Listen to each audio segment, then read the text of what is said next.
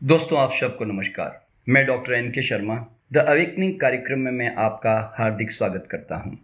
दोस्तों, आज मैं रेखी और विपसना के बारे में ये वीडियो इसलिए बनाने जा रहा हूँ क्योंकि विपसना के केंद्रों में रेकी को अक्सर मना किया जाता है और कई बार रेकी साधकों को वहाँ एडमिशन भी नहीं मिल पाता है और इसी तरह कई आध्यात्मिक गुरु भी रेकी के बारे में अच्छी राय नहीं रखते। तो इसीलिए आज मैं रेकी और विपशना का क्या आपस में मेल है और वो कैसे एक दूसरे के पूरक हैं, ये बताने के लिए मैं आज ये वीडियो बनाने जा रहा हूँ, जो रेकी और विपशना की अपनी अपनी जो ऊंचाइयाँ है, जो महानता है, वो आपके सामने स्पष्टता से रखूँगा ताकि आप स्वयं निर्णय लें कि इन दोनों में क्यों आपस में मेल है या नहीं है? दोस्तों विपशना भगवान बुद्ध द्वारा दी गई एक ऐसी अद्भुत ध्यान साधना है, जिसके द्वारा सामान्य व्यक्ति भी आत्मबोध को प्राप्त हो सकता है। विपशना संस्कृत शब्द है, जिसका अर्थ है विशेष प्रकार से देखना, वि यानी विशेष, एक खास ढंग, एवं पश्चना यानी कि देखना, साक्षी भाव से अनुभव करना अकर्ता भाव में एक दर्शक की तरह हर पल घट रही घटनाओं, संवेदनाओं को चुपचाप देखते जाना, ध्यान साधनाओं में विपसना ध्यान सर्वोपरि है। अन्य ध्यान विधियों में जहाँ कल्पनाओं का भी प्रमुख स्थान होता है, वहीं पर विपसना शत प्रतिशत ठोस, अटल सत्य यानी कि यथाभूत सच्चाई का दर्शन कराने वाली एक परम वैज्ञानिक साधना है, जहाँ कल्पना का कोई स्थान नहीं है। अन्य ध्यान साधनाओं के माध्यम से कोई आत्मबोध को प्राप्त हो न हो, लेकिन विपसना ध्यान की सही विधि अपनाकर कोई भी आत्मबोध को प्राप्त हो सकता है।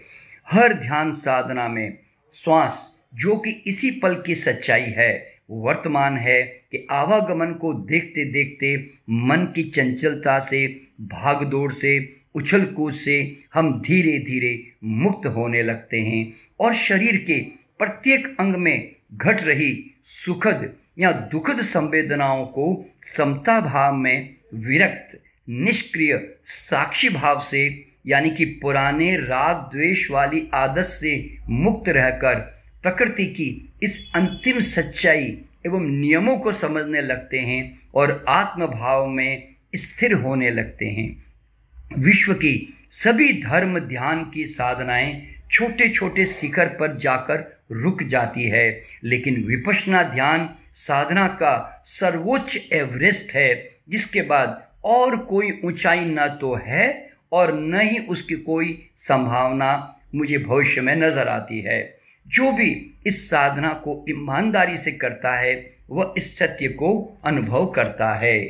तो दोस्तों, दूसरी तरफ़, रेकी भी एक तरह की विपश्यना ही है। रेकी एक जापानी शब्द है, जिसका अर्थ है, एक ऐसी सर्वव्यापक प्राण ऊर्जा, एक ऐसी चमत्कारिक उपचारक शक्ति, जो हमारे शरीर को माध्यम बनाकर, हमारे हाथों से, शरीर से, भावों से प्रवाहित होकर एक शक्तिशाली, सकारात्मक ऊर्जा निर्मित कर शरीर की प्रबल शक्तियों की कार्य क्षमता का विकास कर रोग प्रतिरोधक क्षमता को प्रबल करती है, जिसके कारण हम हर छोटे बड़े जटिल एवं असाध्य रोगों में भी सकारात्मक, स्वास्थ्यवर्धक परिवर्तन महसूस करते हैं। परंतु यह सकारात्मक ऊर्जा केवल शरीर के स्तर पर ही नहीं काम करती, बल्कि जीवन के हर क्षेत्र में हर नकारात्मक ऊर्जा को ध्वस्त कर, सकारात्मकता को स्थापित करती है। चाहे वो पारिवारिक संबंध हो, व्यवसाय हो, परिस्थितियाँ हो, अथवा ब्रह्मांडीय असंतुलन हो, यही एकमात्र ऐसी अद्भुत ऊर्जा है, जो छोटे से छोटे अणु कीटाणु से लेकर संपूर्ण ब्रह्मांड तक को अपनी सकारात्मक ऊर्जाओं से प्रभावित करती है और उसमें एक आश्चर्यजनक परिवर्तन ला सकती है। यही एक ऐसी ऊर्जा है जो सजीवी नहीं, वरन निर्जीव वस्तुओं को भी पूरी तरह प्रभावित कर उसमें परिवर्तन लाने की क्षमता रखती है।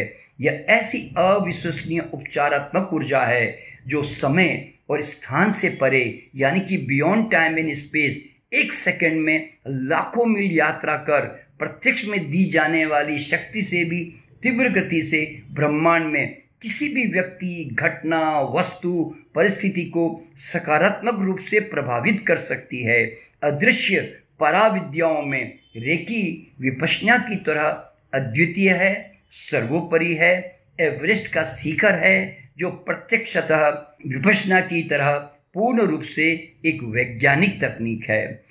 दोस्तों, रेकी और विपश्यना। ये दोनों बौद्ध परंपरा की ही देन है।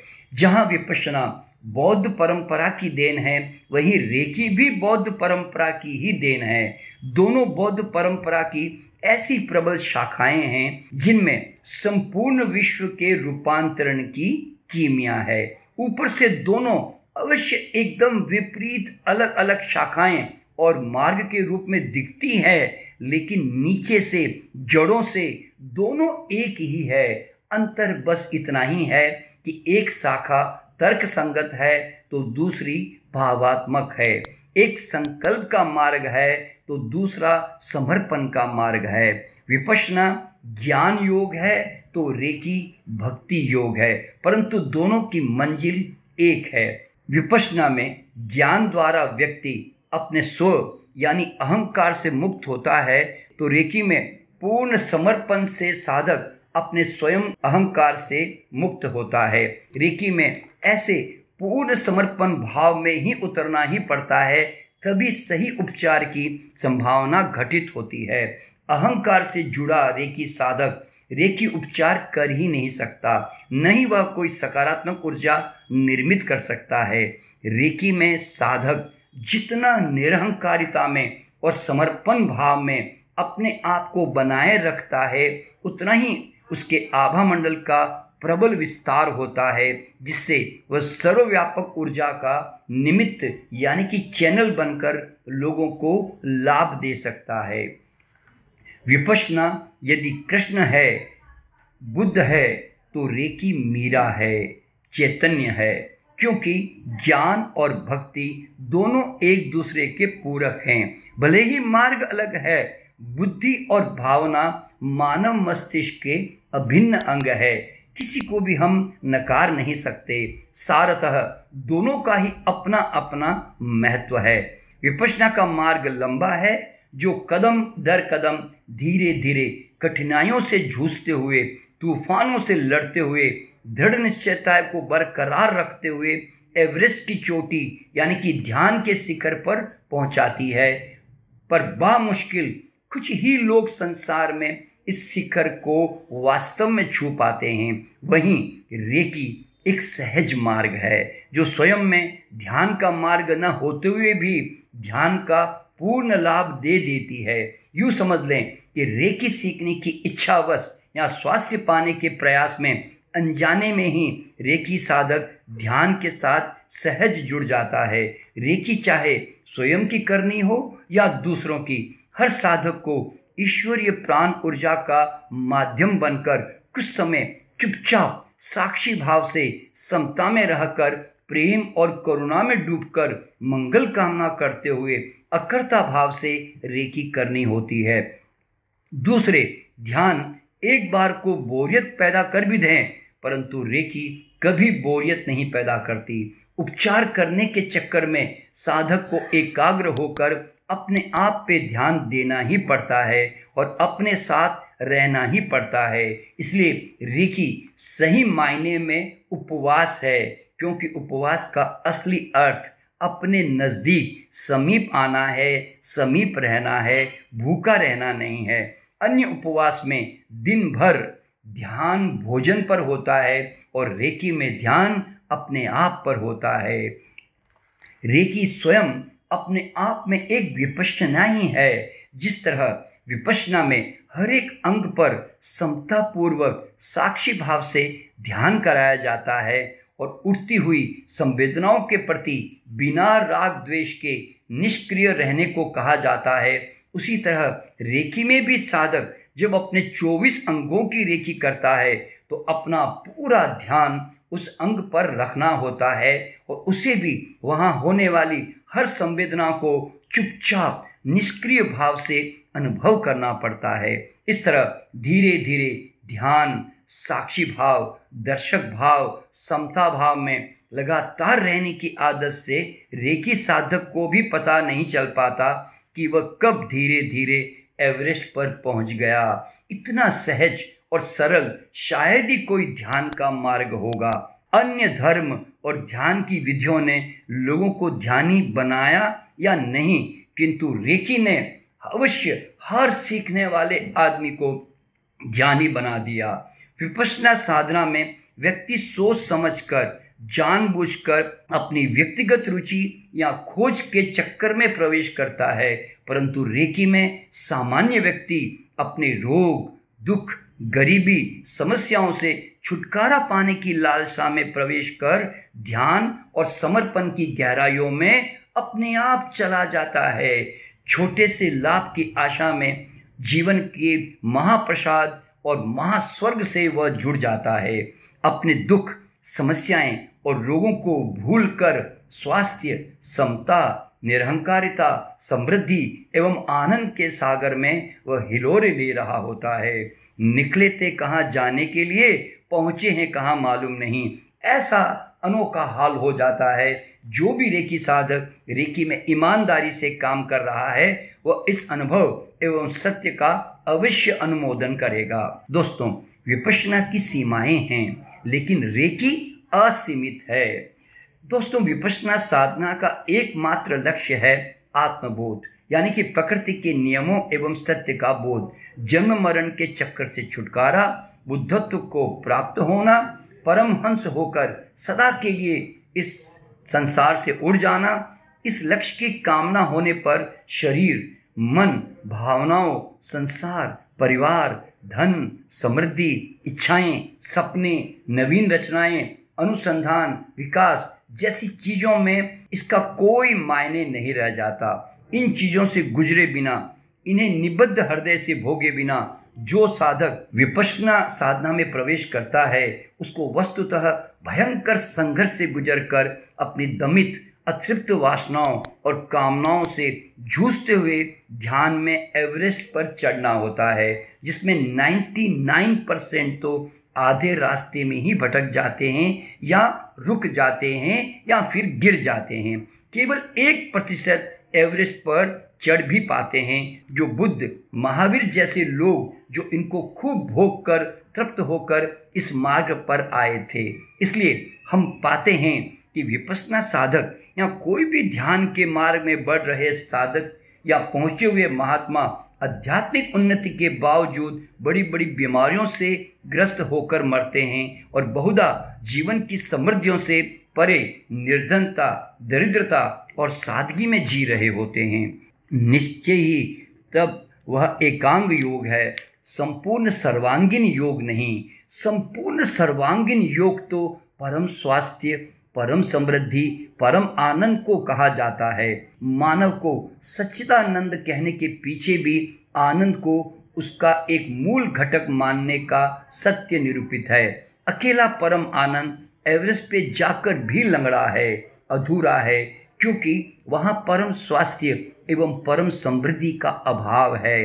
भारत में सदियों से इस धारणा को अपनाने के कारण हम आत्मा से तो समृद्ध हो गए परंतु शरीर और समृद्धि के मामले में हम कंगाल रह गए। भारत के शीघ्र विकसित और समृद्ध न होने का एक सबसे बड़ा ये कारण है। आत्मा से माला माल और शरीर और धन से कंगाल। रेकी ठीक इसके विपरीत संपूर्ण योग की बात करती है। वह न केवल शरीर के सभी साध्य असाध्य रोगों से मुक्त करती है, बल्कि निर्धनता से निकालकर परम समृद्धि की ओर भी ले जाती है।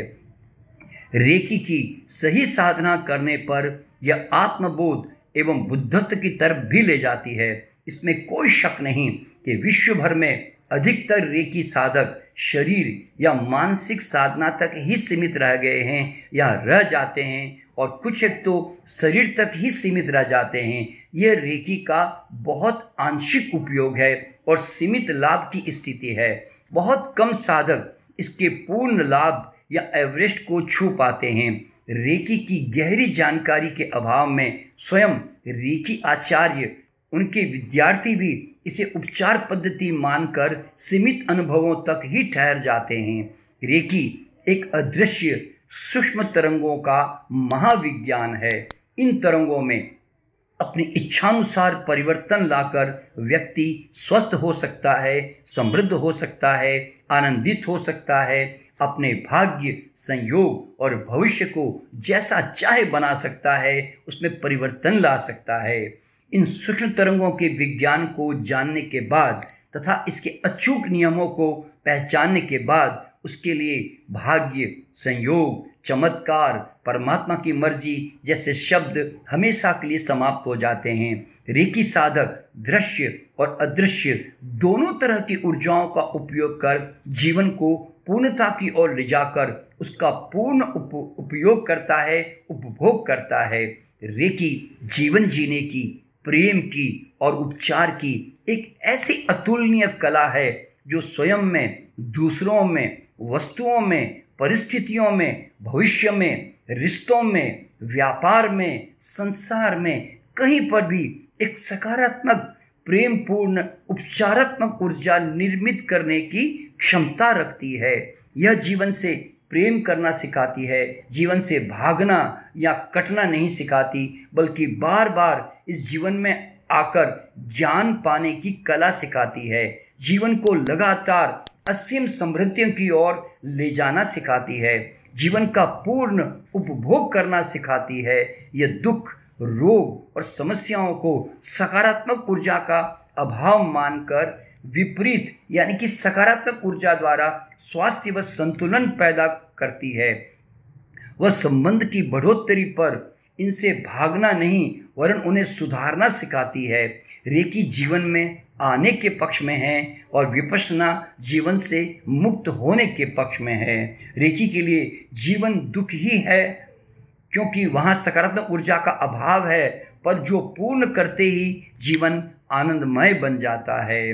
विपसना निश्चय ही आत्मोत्थान का मार्ग है, परंतु विपसना किसी को रोग मुक्त नहीं कर सकती, समृद्ध नहीं कर सकती विपसना जहाँ आंतरिक जगत को समृद्ध करती है, जिसके बिना बाहर का समृद्ध जगत कोई अर्थ नहीं रखता, वहीं रेकी बाहर के जगत को समृद्ध करती है, जिसके बिना आंतरिक समृद्धि का कोई बहुत बड़ा महत्व नहीं है, क्योंकि जिस जीवन को जीने के लिए, समृद्ध करने के लिए, पूर्णता को उपलब्ध होने के लिए हम विपसना द्वारा आत्मोत्थान की तरफ़ जाते हैं, वही आत्मोत्थान अगर हमें संसार में जीवन में, व्यवहार में, व्यापार में लेकर नहीं आता। वही आत्मोत्थान। अगर हमें संसार में, जीवन में, व्यवहार में, व्यापार में लेकर नहीं आता तो वह आत्मोत्थान या आत्मिक समृद्धि बुद्धों को ही मुबारक हो, क्योंकि यह अधूरा योग है, अपूर्णता है। विपशना ब्रह्म है तो रेकी जगत है। दोनों अपनी जगह अटल सत्य है। दोनों एक दूसरे के पूरक है। ब्रह्म स्थिर खूंटी है तो जगत घूमने वाला बैल है। खूंटी के बगैर जिस तरह बैल अनियंत्रित हो जाएगा, उसी तरह खूंटी है और बेल नहीं है तो ऐसी हज़ारों खूंटियाँ भी पड़ी रहेगी कोने में, किसी काम की नहीं है। जीवन संसार, व्यापार, व्यवहार, परिवार से दूर ले जाने वाली सारी साधनाएँ संसार के विकास और उसकी समृद्धि के लिए घातक है। एक पल हम ये सोच भी लें कि संसार में सारे लोग बुद्ध महावीर बन जाएँ तो सारा संसार ही समाप्त हो जाएगा, जीवन ही नष्ट हो जाएगा। परमात्मा रचना में रुचि रखता है, संसार को जीवन विहीन करने में नहीं। विपसना जहाँ ज्ञान का मार्ग है, बौद्धिक और तार्किक लोगों को ज़्यादा अपील करता है, वहीं रेकी सीधी साधी अनपढ़, गंवार, आदिवासी जैसी जनता को भी अपनी तरफ़ आकर्षित करती है, क्योंकि रेकी में साधक पढ़ा लिखा हो या अनपढ़ मन से भोला बनकर रहेगा तो उसकी रेकी उतनी ही प्रभावशाली होगी और वो समाज का कल्याण कर पाता है। सच पूछा जाए तो रेकी और विपशना की तुलना निरर्थक है, क्योंकि विपशना फूल है तो रेकी उसकी सुगंध है। विपसना जहाँ ईश्वर शब्द को ही समाप्त कर देती है, रेकी वही ईश्वर का रस स्वाद करवाती है।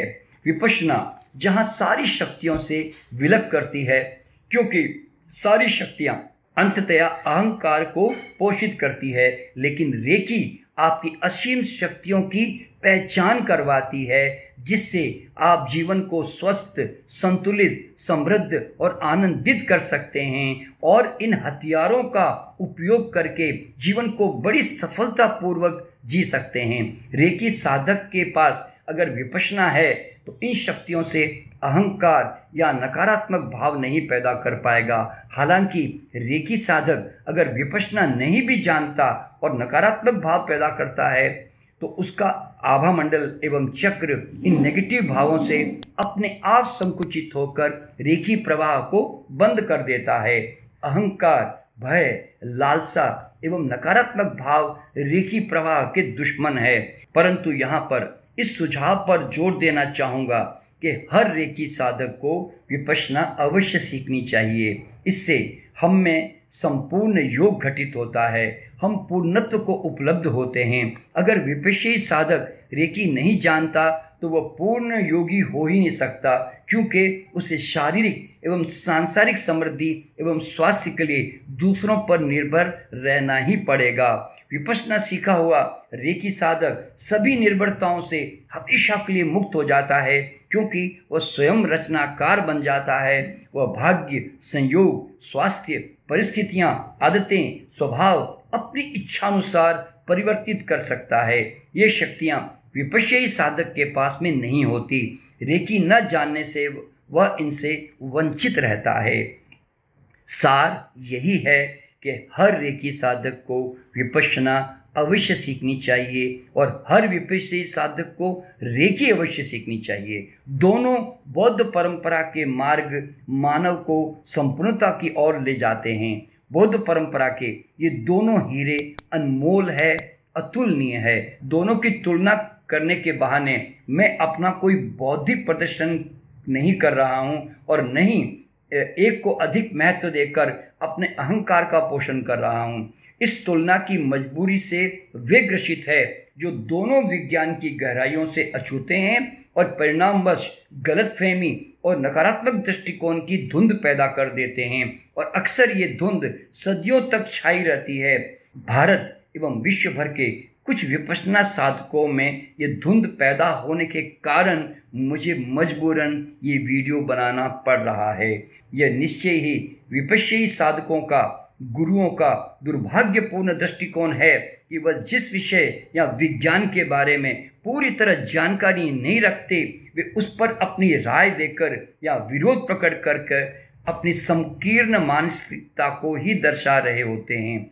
हर विज्ञान के प्रति हमारे भीतर आदर भाव होना चाहिए, पक्षपात रहित और विवेक की दृष्टि से ये दोनों ही मानवता के लिए अनमोल वरदान है। तथा दोनों साथ मिलकर विश्व को बदलने की क्षमता रखते हैं। तो दोस्तों, इस वीडियो के माध्यम से मैं विपसना के सारे गुरुओं से आग्रह करना चाहूँगा कि रेकी जैसी इतनी अनमोल बौद्ध परंपरा की जो देन है इसको साथ में अपनाएँ और अपने साधकों को रेकी सीखने की प्रेरणा दें। जिस तरह हम रेकी में हर साधक को विपसना सीखने की प्रेरणा देते हैं तो इस तरह से दोनों जो बौद्ध परंपरा के हीरे हैं, वो आपस में मिलकर संसार को और सुंदर और बेहतरीन और समृद्ध बना सकें। मैं बहुत बहुत शुभकामनाओं के साथ आप सबसे विदा लेता हूँ और मेरी किसी भी बात से, किसी भी विपसना के गुरु या साधक को मेरी तरफ़ से कोई अगर कोई तकलीफ़ पहुँची है मेरी बातों से तो मैं उनसे हद से क्षमा माँगता हूँ।